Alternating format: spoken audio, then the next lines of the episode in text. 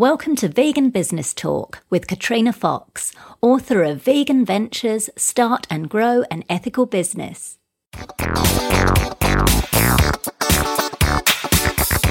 Hello and welcome to episode thirty-two of Vegan Business Talk. I'm Katrina Fox, journalist, media trainer and editor of vegan business media dot com, the multimedia blog providing success tips for vegan business owners and entrepreneurs. In this episode, I interview Neil Zacharias, co-founder and editor-in-chief of independent publishing platform One Green Planet in New York. After more than a decade working in the digital media space at companies including Yahoo, DoubleClick, which was acquired by Google, PricewaterhouseCoopers Advisory, and as an attorney specialising in privacy and intellectual property law, Neil decided to take his passion for the environment into building a purpose-driven media company. Since its inception in two thousand thirteen, One Green Planet has become one of the fastest growing media outlets in the food sustainability space. With a team of just two people at the beginning, within just a year of its launch, its audience of largely millennials had grown from three hundred thousand to three million. It currently stands at more than six million, and the company now employs a team of staff in a dedicated office. Interestingly, despite the liberal use of the term vegan in its content, the majority of One Green Planet's audience are not vegan. In April two thousand sixteen, One Green Planet launched Food Monster, the biggest vegan recipe app, containing more than five thousand recipes with new ones added each day. Neil oversees strategy, editorial and social media at the company and also writes about sustainable business trends.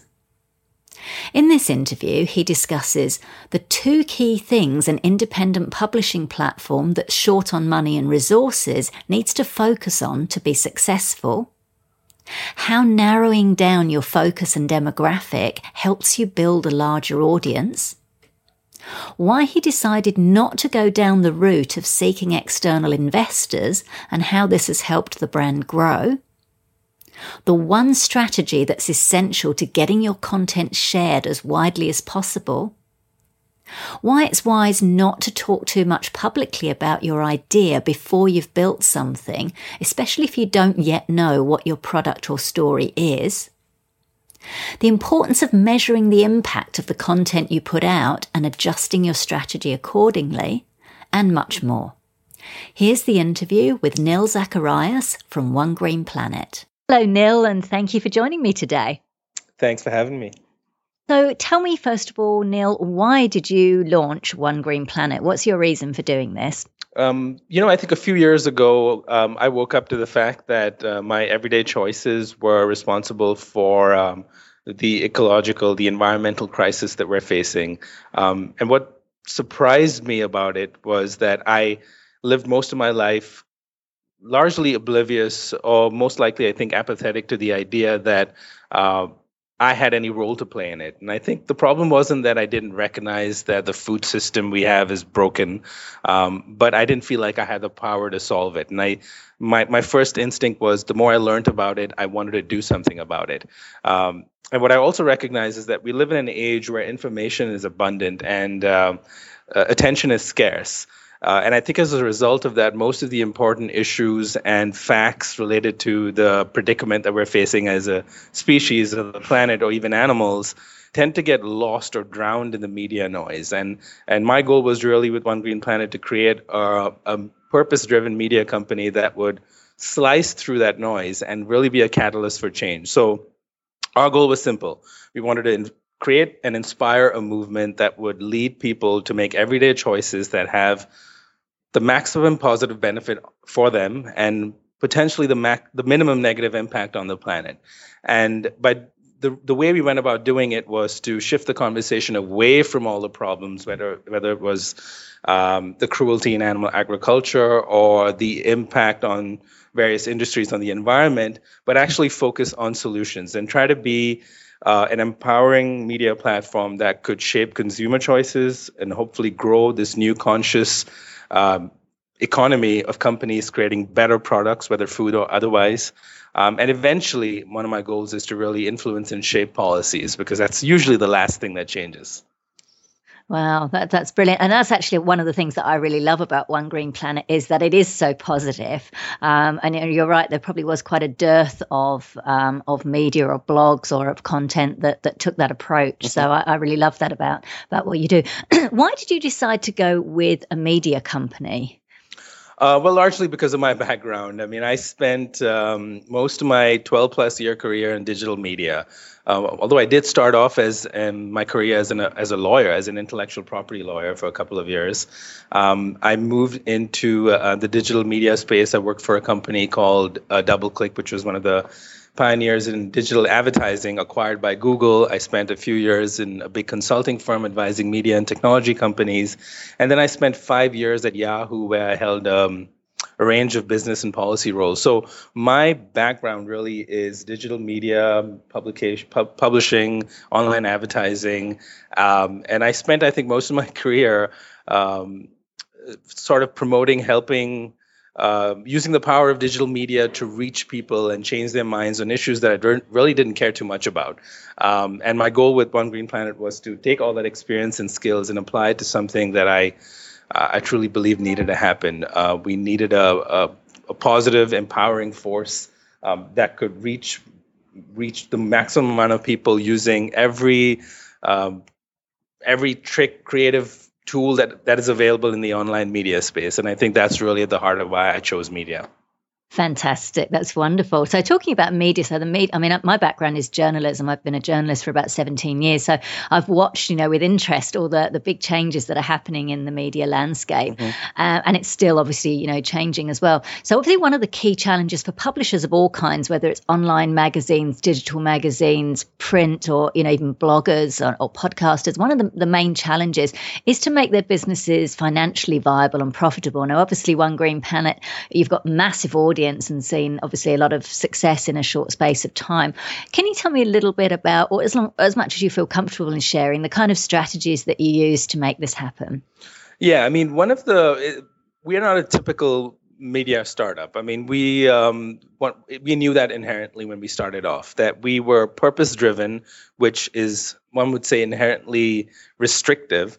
Um, and we are vertically focused on, you know, environmental, animal issues as it, and with food at the forefront of all of it.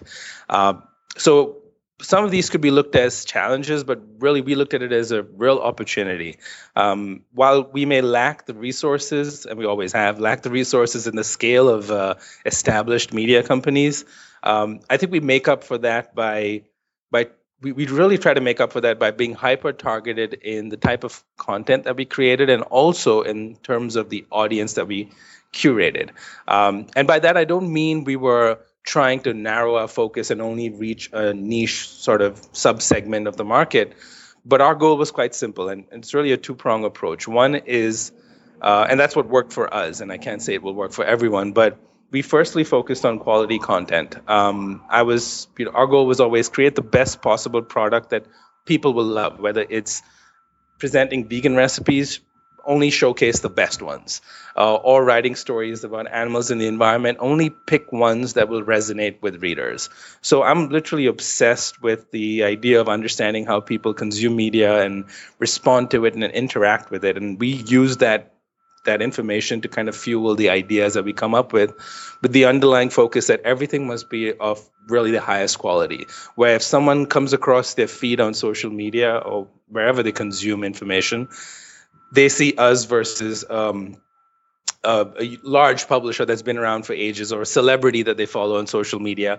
and we are equally engaging and empowering and entertaining as any one of them. The only difference is we have an underlying message and a purpose behind everything that we do. So quality was really, really important for us at the, you know, as one of the big, big prongs for our uh, monetization strategy. And that's just, you know, the baseline. We have to have quality content. We're a media company. The second part really is the audience and, and curating a passionate, you know, user base. I think we've learned a lot from our readers. And in the beginning, our focus was just try to reach as many engaged, passionate, loyal people as we could, Um, also try to understand what they want. Read every comment that anyone makes on the site or on our social media feeds. Uh, understand what inspires them, what drives them, what makes them mad, what makes them happy, and kind of use that to um, to really present them the information and actionable content that would, would kind of make them, would build their trust in our brand. And I think that's been our key focus of the last three years is cr- create an audience base that trusts us, relies on us and our editorial voice, recognizes that we are sort of a neutral force, but yet we are biased for a purpose. Uh, we're neutral across the issues and across organizations that we support, but we're biased in the sense that we fight for a cause. Um, and I think as a result of that, really coming to the monetization part, is that we've been able to organically create a user base that is inherently more valuable to advertisers because they... You know, our monetization strategy is pretty simple. We have um, our, we have hyper-targeted consumers who come to our site who really want to discover products. They want to discover new things that they can buy. They want to learn about campaigns and issues that they can support. And our goal is pretty simple. They stay on our site for a long time. They're very loyal. They're very dedicated. And that is very attractive to any advertiser that's trying to reach their target audience. So for us, it's kind of synergistic.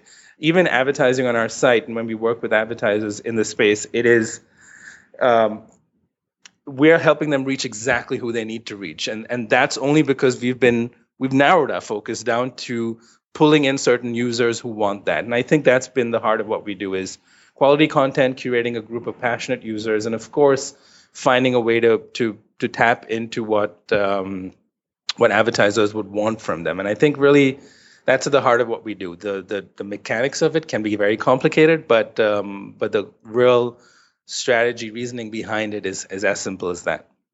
For sure. And it's good. I'm glad that you shared that because it's interesting with the whole, you know, advertising thing. You know, advertisers can be a bit reluctant, you know, to advertise, say, banner ads and things like this because, you know, they're, they're not quite sure. But obviously, I think what you've said about building that trust and obviously the the, the quality as well as the, um, uh, you know, a high quality audience as well is, is, is really important. Now, you obviously, I mean, I see some articles that are shared. I mean, a lot of your articles get shared, you know, thousands of times. You've obviously got a really big audience and you've got a really big audience in quite a short space of time.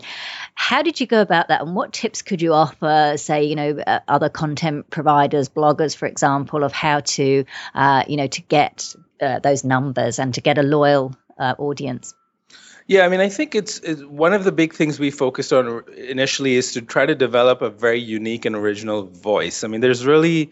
Um, There's really no secret sauce except that you have to do things that are different and do it differently. And I think is especially because there's too much there's too much noise out there, as I mentioned earlier, in the media space. Yeah. It feels like everyone's sort of saying the same thing.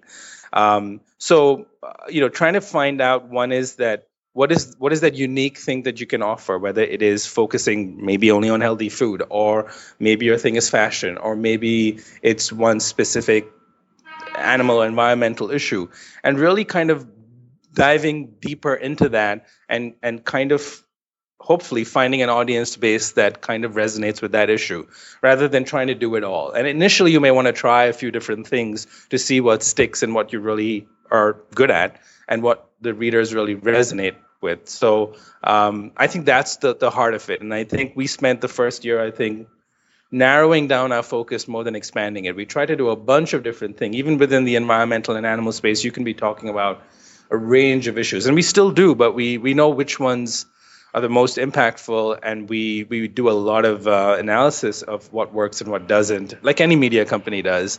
Uh, the difference being is we analyze our success based on the impact we're making uh, versus just pure numbers because it's going to give us more ad revenue. So Right, um, right. I think that's the one tip I would say is try to find an original voice and something that, that someone is really good at versus versus trying to do what everyone seems to be doing. Yeah, no, that's really, really good advice, actually, about the whole niching thing. And I know I done that myself before, and I had an online like social justice magazine, and it was so broad and it had all these categories and it was just kind of too unwieldy. So I, I appreciate what you're saying about, yeah, really kind of zoning in. Um, and also I know, understand you've you've expanded into apps as well. You just recently launched the, the new app. So is that another way for you to reach the same audience or reach different audience, and also to add monetization to, to your business? Yeah, I mean, one of our, see, the last three years we've been really laser focused on uh, creating a company, a media company that captures the largest segment of consciously minded um, readers, largely millennials, young people ages twenty to thirty-five. That's our core audience. Um, and our goal has really been to develop and help them change their habits and uh, create a real trusted web presence and a real diehard following that keeps coming back and keeps expanding at the same time. Um, our move into apps is sort of a natural progression. We've created, um, uh, we started focusing on food very early on. One of our core underlying goals was that to connect the impact that food has on the environment. And when I say the environment, I think of it in really broader terms than just uh, climate change. I think of I think of the ecosystems that make up our environment, and it includes animals and the impact that we're having on uh, on species, whether wild or otherwise. Um, and our goal was quite simple: make that connection and empower people to change their habits. And so we started focusing on vegan recipes really early on, and and building a real blogger community and a curate and a and a archive of of amazing vegan recipes, to the point where we, three years in, had five thousand plus vegan recipes and were the biggest vegan recipe site on the internet. Um, and I think mobile was sort of the next obvious step to go into, because um, people are using, you know, um, half our readers are coming through mobile phones, and uh, most of them, most people are using uh, smartphones in the kitchen when they're cooking. Um, and we wanted to create something that they could easily access and uh, sort through recipes and find it. So it was a, it was a tool to further empower our existing user base, but also potentially, obviously, reach a whole new world of re- of, of users who otherwise may have not discovered us. Um, So the apps, the big recent thing we launched in April, it has um, now nearly six thousand recipes, um, twelve plus recipes added daily. That's about three thousand new recipes added every year. So our goal is really to be the biggest, it, it is the biggest vegan recipe app that exists. Um, and of course, from a monetization wow. perspective, we um, the difference with the app is it's you get a lot of free recipes, but if you want to access the entire archive and access all our premium features, there is there's a subscription model. It kind of works like a magazine. You can subscribe monthly or annually, and um, so that's a new way for us to reach users and and also, you know, find branch out beyond just uh, advertising as revenue sources. Fantastic. That's wonderful. And people have no excuse now. There's no way they can turn around and go, but I don't know what to eat. Exactly. And also to present vegan food as something that is just, you know, great food. And that's always been our focus. It isn't just, it, it's, it's to, and majority of our readers are not vegan. I'll tell you that. Because, really? That's interesting. Uh, I was going to ask you about that. What, how, what What's the kind of approximate numbers there? Well, then? More than ninety percent of our readers, because we reach over six million users a month. Um, wow. Majority of them are not vegan. And we know that based on emails we get, comments, based on uh, feedback we've gotten. Um, and I think that's because of the approach we've always taken, is to try to create, make this food, make this way of, um, uh, make conscious choices accessible to everyone. And, and that's our goal. It's always been that way. And people come um, because people are generally consuming less meat and looking for healthier, more sustainable, or, um, you, you know, compassionate options, and um, they find that in our site, whether it's our recipes or it's the articles that we write. Um, so that's really been our approach, is try to reach more people, because that's the way we're going to make an impact. I mean, my goal isn't to to create a community over here as much as it is to start a movement and to get more people Absolutely. To join in. Yeah. yeah. That's amazing. I didn't realize that it was that, that amount, that the majority of our readers would, would be non-vegan. That's brilliant. That, that's absolutely. So while we're on that subject then, in terms of marketing and the use of the word vegan, because, you know, there's, there's different schools of thought that, oh, you know, using the word vegan, even though it's become a bit more popular, it's still going to scare people off, and maybe we should use plant-based, and, you know, there's different schools of thought. What are your thoughts? And, Uh, and can you explain either the use of the word vegan, how prominently you use it or not in your marketing materials? Yeah, I think we're, you know, firstly, we don't think of ourselves as a vegan business per se, because we aren't selling a vegan product. Um, you know, our goal is broader. Our goal is to get people to rethink their daily choices and to help a new industry rise that's that's enabling this change. And the forefront of that new industry is, of course, the plant-based food space. Um, so, you know, I think the way I think of this, I, I think if if anyone's interested in making choices or creating products that, as I said earlier, have maximum benefit and minimum impact, I think in this day and age, in twenty sixteen and beyond, you will inherently have to make them free of animal ingredients uh, or materials. It's it's more sustainable. It's more aligned with, I think, most people's values. Um, I just think it's common sense. It's the right thing to do. We can call it vegan. We can call it good or better for you products. Call it planet-friendly or eco-friendly, whatever we may please. Um, I think people get too attached to the label than to the underlying ideas behind it. Well, with that being said, we use the word vegan, and we are not afraid to use it. So we use it all the time when it comes to food. I think it's the most accurate and commonly understood word to describe our food content. Um, so whether it's um, our recipe section or Food Monster, our recipe app, it has the word vegan vegan all over it, and we don't shy away from it. I think people understand it, especially younger people, and I don't think they're scared of it. I think they have less preconceived notions of it that are negative. Um, and I'm, I'm we, we, we, we talk to kids and we understand, we see the feedback they send us, and, and for them it's normal. This is this is just the right thing to do, and that's the way they approach it. Um, that's really good to hear, and that's a good point actually that you've made about different audiences and knowing your audience, and you obviously know your audience very well, and in that you're right, the younger people and the millennials, they they haven't got all that baggage around exactly. um, the word vegan. Yeah, I'm glad you pointed that out. Yeah, they don't think, I mean, they don't come with this preconceived notions that if, if you say the word vegan, you're either you're either a vegan anarchist or you are a tree hugger, and there's no in between. I think they're in between. They're normal, functioning. They're, they, they, they just want to. They just want to do the right thing. They've inherited the problems that their parents have largely created, and they want to focus on the answers and the solutions. And and to them, you know, vegan food is one of them. Eating less meat just makes sense. Um, and you know, we believe that vegan food is amazing, and everyone should be eating this way. Whether, but but at the same time, we don't tell people to go vegan. And, and I'm going to explain that. And I think it's very important to understand that. I think we tell people to eat consciously. We tell people to buy consciously. We tell them to avoid materials and ingredients that are derived from animals and are inherently cru- cruel and unsustainable. Um, we we also do a lot of animal and environmental content. So we, we don't feature animals in zoos, no matter how cute the video is. If you do feature a video, we are usually critical of it. Um, so we tell people to not support Um, entertain animal entertainment facilities that confine animals in um, unnatural surroundings. Um, we tell them to adopt pets, not shop for them. But we also tell them things like use less plastic and buy less stuff, and you know, just think about your needs versus your wants. And and some of this goes beyond just the impact on animals, and that's why I think our thinking is a little broader. Um, and the way we think of it, our reader base, and we always approach it this way. Whoever comes to our site through whatever means that they may find some of our content, they may want to do some of it, or they may, they may want to choose to do all of it. And I think really the choice is, is up to them, and they may choose to call it whatever they want to call it. Um, our goal is really to, you know, my, I'm more interested in the underlying ideas and the reasons why people choose things versus telling them to follow some sort of a code on how to live ethically or sustainably.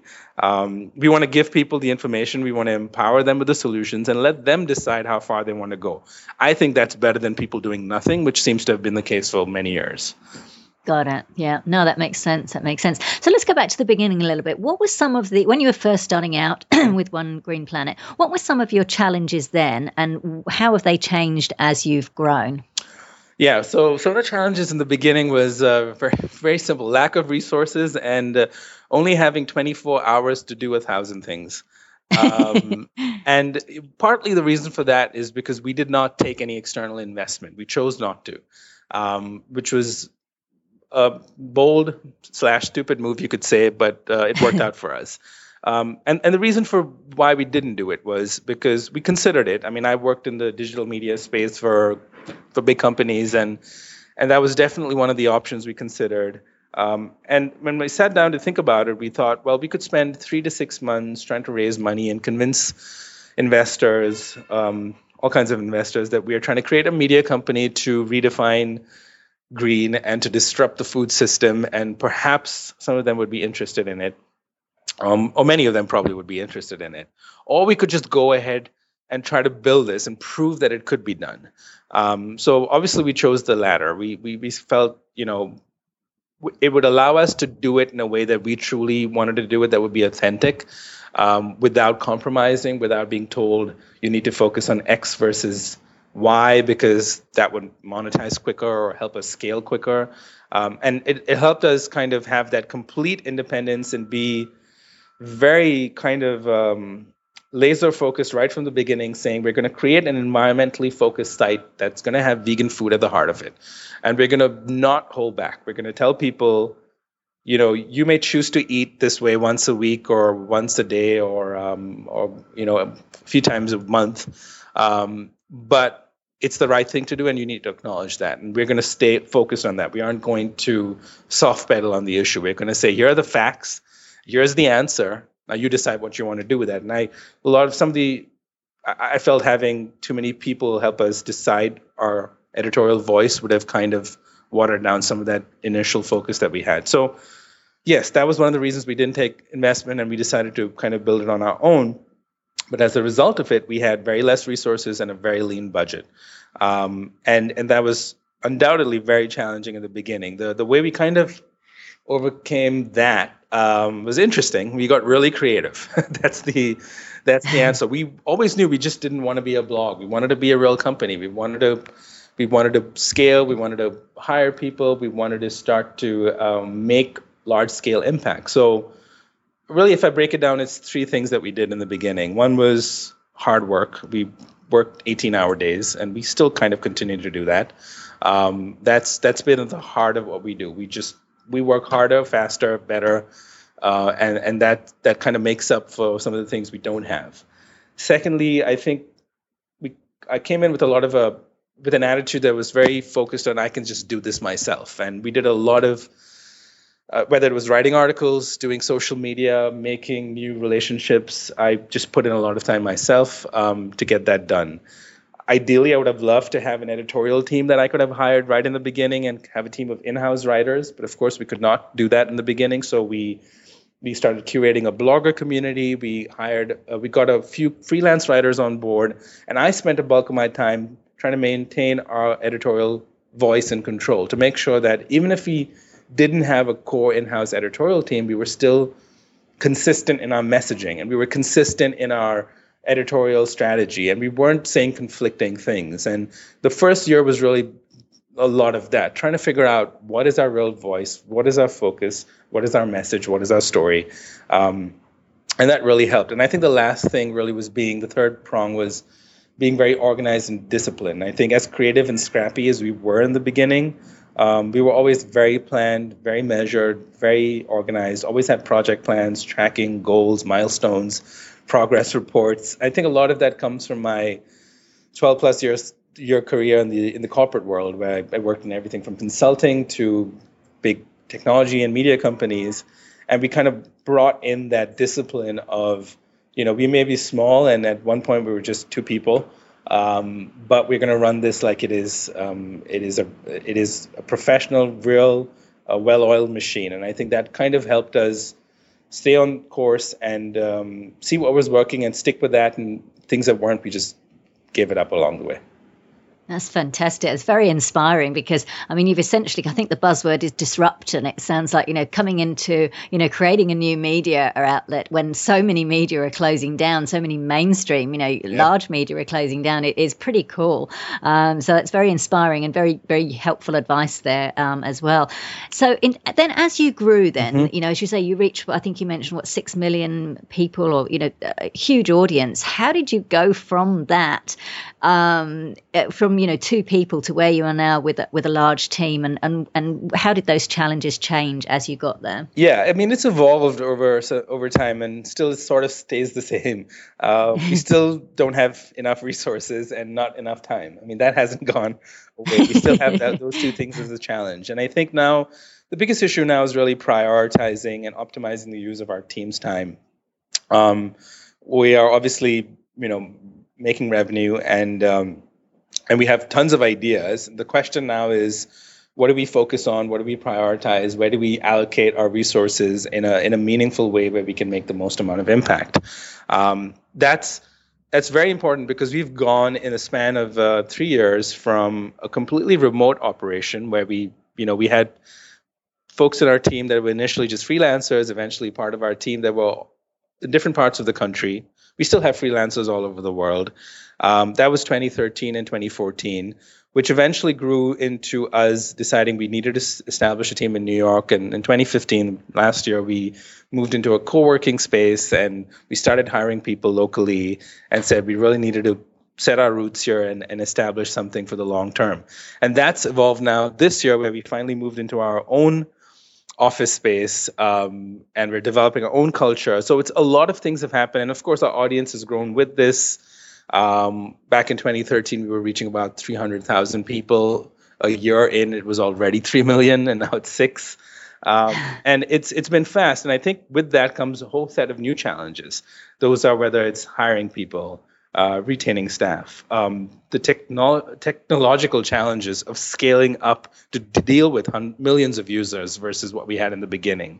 Um, and then kind of all the complexities that go into balancing the um, the editorial side of things with uh, the monetization and the technology component, because after all, you know, to keep a site with such high traffic running is is, is quite a quite a tough task at times. Um, but, you know, the challenges are part of the fun, I think. And I and I think it's it's always something new. And, and I, I think I've learned to accept that I don't know everything and we'll have to figure out things along the way.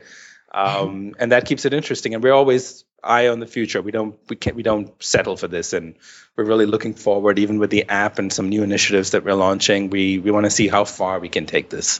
And that's what keeps it really exciting and makes the challenges sort of part of the the journey, really. That's making me excited as you're saying that. I can feel your passion coming through all the way from New York. It's awesome. So let's talk about let's talk about some of the marketing strategies that you've used to in order to, you know, to get so many people on board and aware of your brand. What what were some of the key um, strategies that you used that were most successful? Yeah, I mean, our goal, uh, the difference here is because we were um, a media platform and we are creating content. Our Our goal was quite simple. We let the content speak for itself, and we didn't do any marketing. Uh, honestly, for the first few years, and I think until very recently, we were just heads down in our laptops, trying to build this, trying to get it as as big as it possibly could, um, to a point where we were, you know, my head was slightly above water, and I could start to focus on, you know, things like marketing and, and P R. Um, so. Honestly, I can't really tell you if we used any marketing strategies. The things that we did really were use the power of social media, um, engaging content, and um, and distribution um, to to reach the most amount of people. So that's the key things that we've done. We've dabbled a little bit in um, in uh, public relations and outreach with the launch of our recipe app now.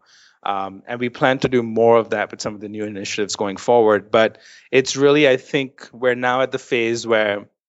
And the reason for this is I'm a firm believer, don't talk too much before you've actually built something. And I think that's a mistake a lot of um, uh, businesses tend to do. And when they don't really know what their product is, what is their story, what it is that you're actually offering. Um, and it doesn't work for everything. For some products, you do need to create buzz. In our case, we just needed to reach people. And the way to reach people was to create compelling, interesting, impactful um, content. And I think that's been our biggest marketing tool so far.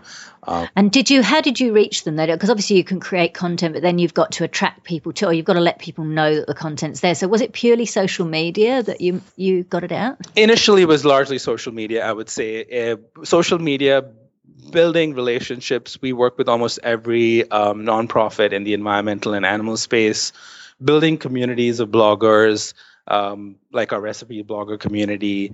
Um, Which, you know, the more people you get involved, while while one while One Green Planet is is one company and is is a fairly lean team, what makes it be is this distributed ecosystem of uh, people that exist out there.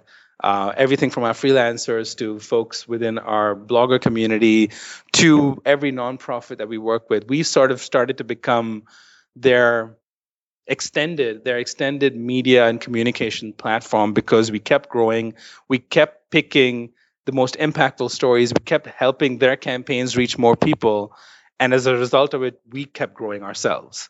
So it's a very synergistic kind of, um, you know, we, a lot of collaboration. Exactly. I'm here. I mean, I think that's yeah. been our approach, is that we we we we went we we were a new kind of activism platform. We were you know we're not a animal or environmental nonprofit. We're we're we always said we're a media platform. We're a media startup, but we're focused on a cause, and we're focused on furthering that cause. And we work with everyone in the space to.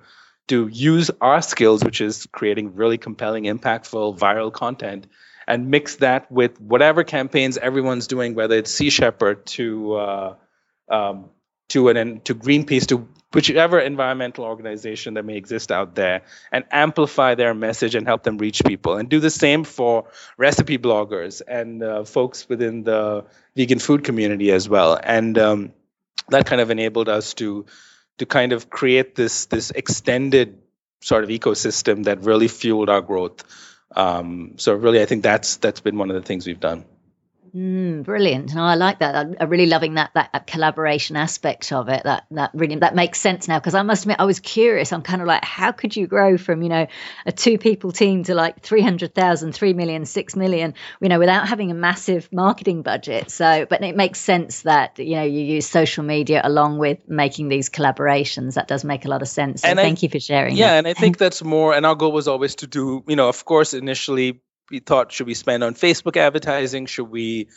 And we didn't have those kind of budgets to even do that. So we had to be very creative and really, and I think the advantage of being that way is that we built really an organic user base. And our user base is people who are fans of ours on Facebook, which is almost nearly a mil, about a million users now. Yeah. Um, and other social platforms just came there because they like the content, um, and they st- they stayed because they they found it interesting, and they shared it, and more people found it, um, and that, you know, one could say that is a longer road to growth. But to me, back to what I said earlier, it was about curating the right kind of audience, because I'd rather find one targeted user who really cares about this stuff and really wants to discover the things that we're talking about or learn about the brands we speak of, um, rather than just reaching a mass of users and just slapping ten ads on a page so that we can make money out of it. Um, yeah, yeah. So I think that makes sense. We're really trying to do. We want to make an impact. We just don't want to be any other media company.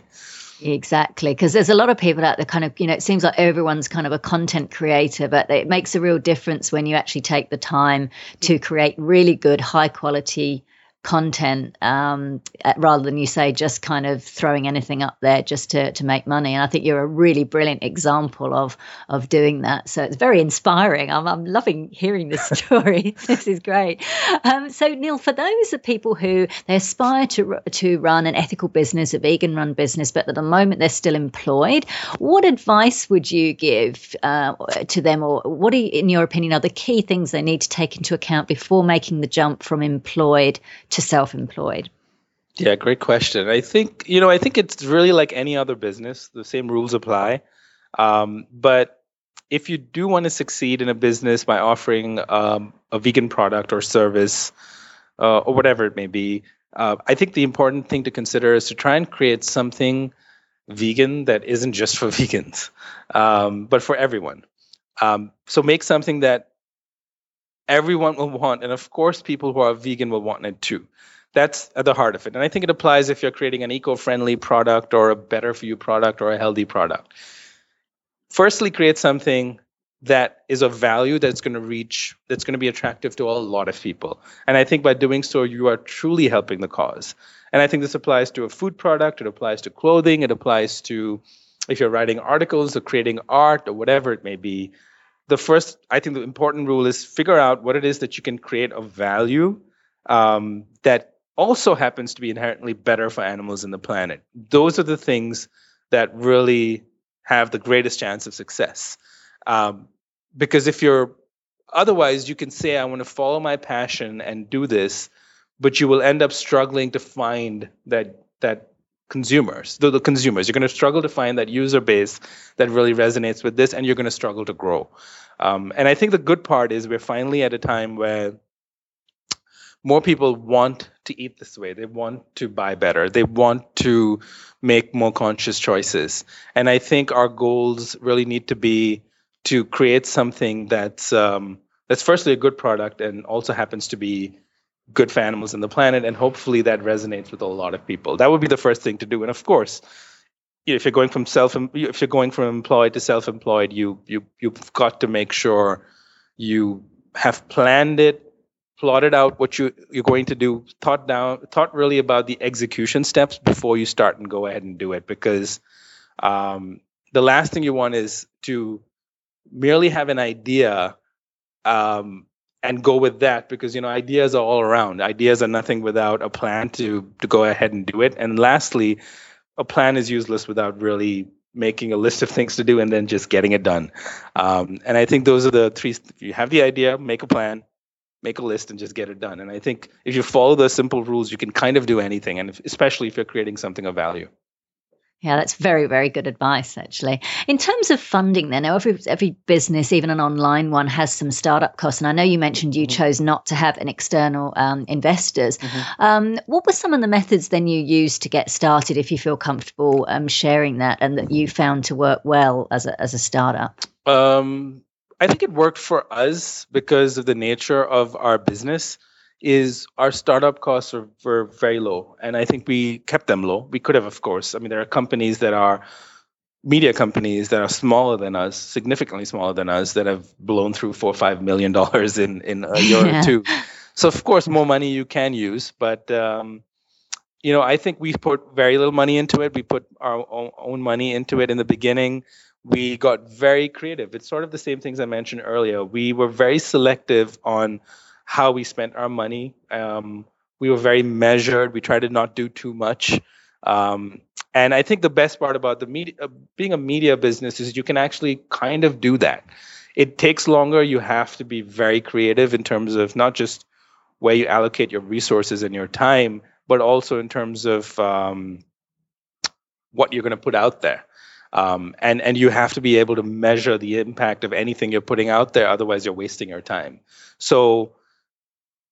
So this, I, I guess, the short answer is um, is we we really used very little, and we got very smart with how we used our money, and we got smart in terms of how we used our time. So, for example, if we spent fifteen, twenty minutes on an article, and the article had X impact in terms of number of shares, the number of readers reached, um, we would automatically start adjusting the focus and the length or the depth of the articles going forward to make sure that we were optimizing the time used to versus the impact that it was going to make. And that sort of stays with us right now. There are things we do, and which sometimes new employees come on board and are shocked at how fast we do it, but we've almost boiled it down to a, to a bit of a science and a formula about here's what we need to do within the given time that we have to have the maximum impact. So it's really using time and, and money very, very carefully um, mm. is our, so I know it's not a fundraising strategy, but it's really how to use the money that you have, whether it's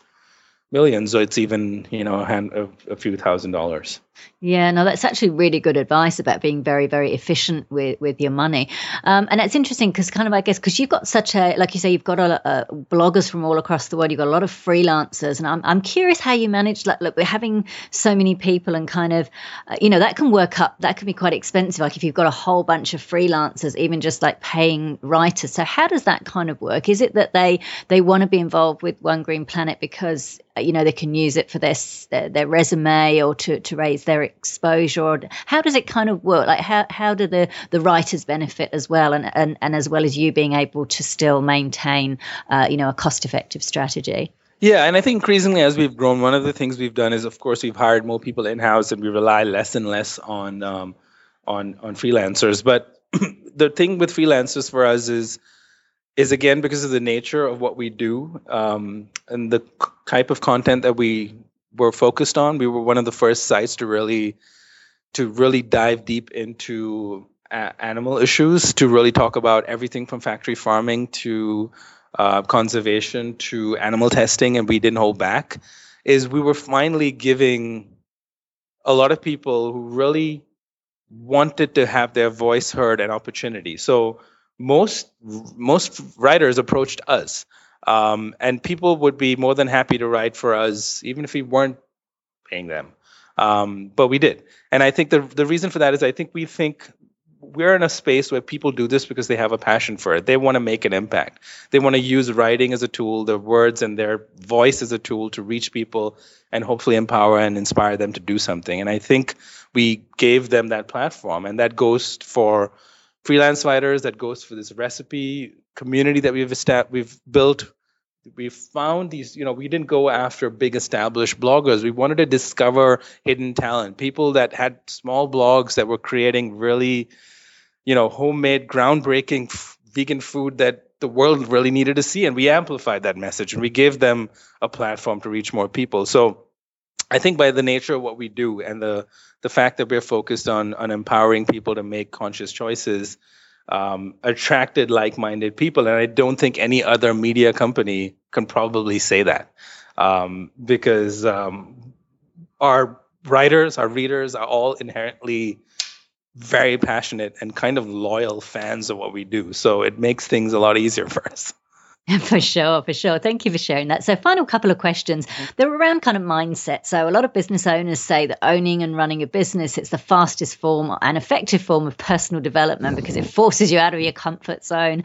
Um, and so what qualities, what personal qualities do you believe are essential to staying the course and running a successful business? Yeah, I think first and foremost, you have to be um, self-assured. You have to believe in yourself, um, especially if you're trying to do something that's um, that that has an underlying cause or purpose, or um, you know, it's driven by some sort of need for for activism or making a difference. Um, because unless you completely believe in yourself, no one else is going to. A lot of people thought I was crazy to quit a very successful career um, and and and kind of pursue something like that. Um, and I think they've come to understand over the years the kind of impact that we're having, but if you doubt yourself, that you're going to just sort of, you're going to go into whatever you choose to do with that kind of doubt, and, and it eventually doesn't lead to anything good. So self-belief is important, but you, that's, while that's important, secondly, I think you have to recognize that it's not going to be easy.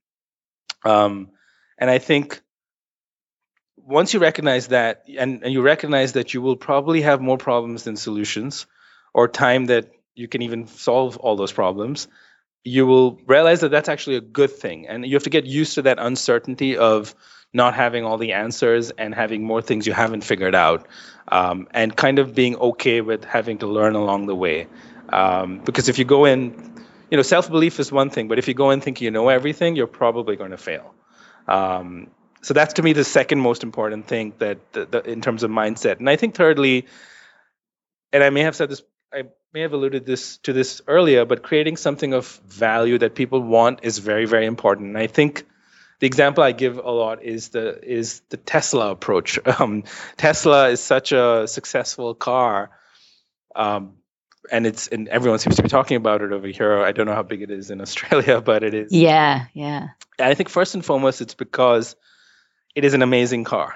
It also happens to be an electric car that's great for the environment.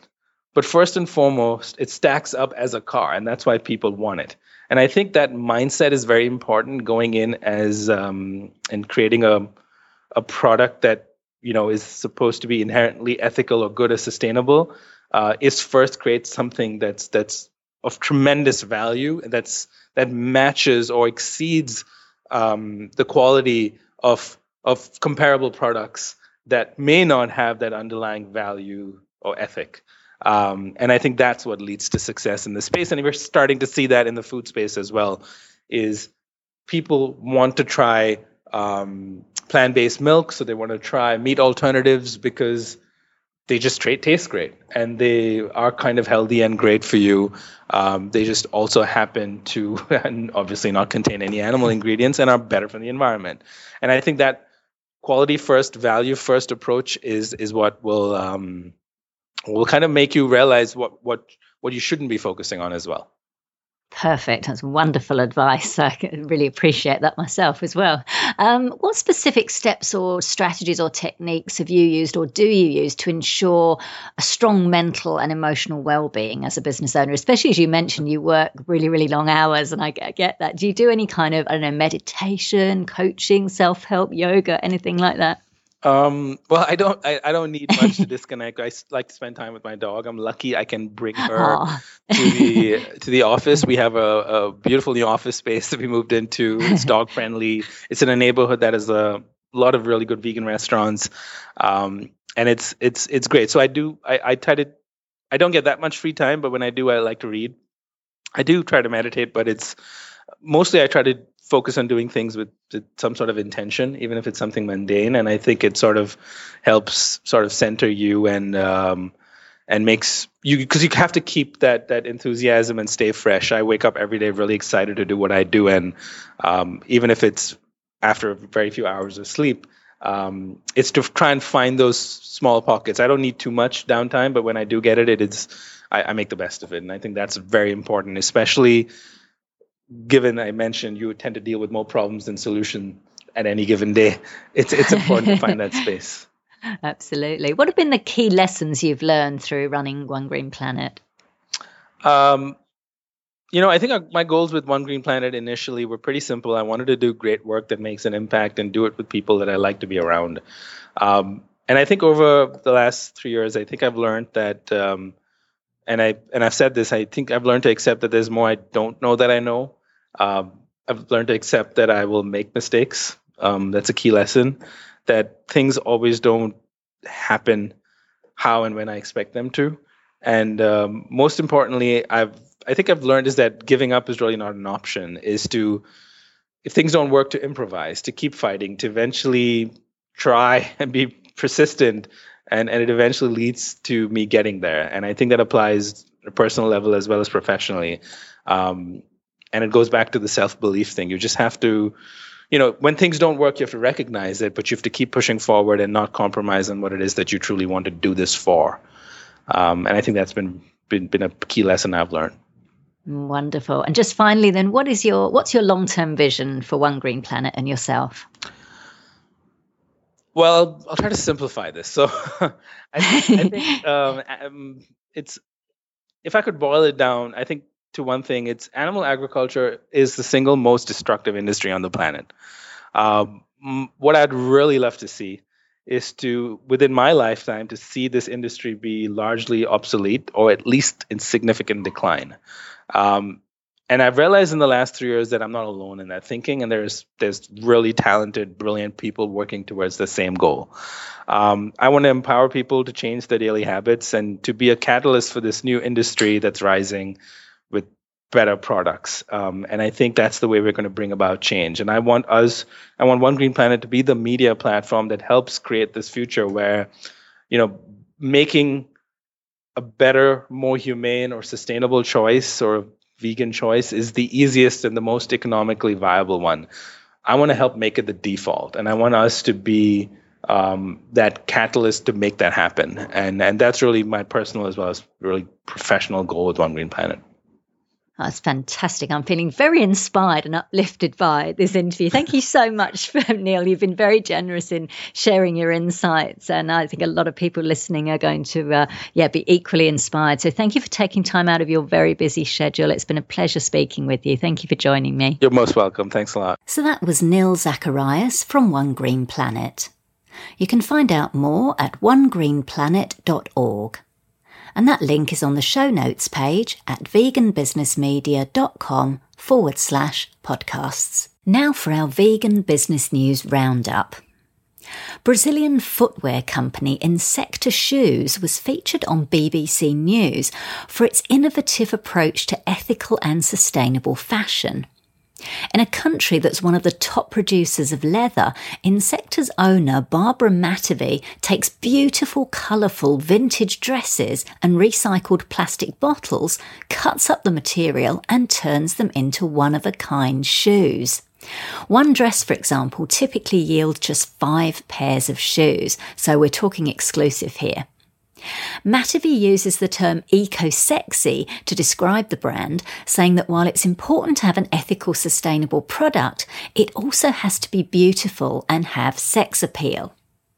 The business is still only in its third year, yet it's already branching out to sell into North America and Europe. The shoes are priced similar to leather ones, and Mattivi says part of the brand's mission is to give talks in schools and other places highlighting the toxicity, environmental degradation and animal welfare issues related to leather. It's fantastic to see this innovation, and they really do have some beautiful designs. This is upcycling at its finest in all ways, so do check them out on their website, Insecta Shoes. Retail sales of plant-based foods and drinks in the U S grew three point four percent to four point nine billion dollars to the twelfth of June two thousand sixteen, according to research by Spins, reports Food Navigator. Refrigerated non-dairy milks, particularly nut milks, showed the strongest growth, accounting for sixty-seven percent of sales, followed by shelf-stable non-dairy drinks at seventeen percent and frozen meat alternatives at ten percent. Refrigerated meat alternatives, non-dairy cheeses and tofu each accounted for around two percent of sales. Spin's strategic alliance manager Cora Lazarski revealed that plant-based foods are growing the fastest in the natural channel, up ten point seven percent to two hundred seven million dollars to the twelfth of June two thousand sixteen, followed by the specialty channel, up seven point five percent to ninety million dollars, and the multi-outlet conventional channel up three point four percent to a whopping four point six billion dollars. Now, to put this into perspective, growth for the total market of groceries and drinks was just one point seven percent. So it's great to see the plant-based food sector continuing to grow.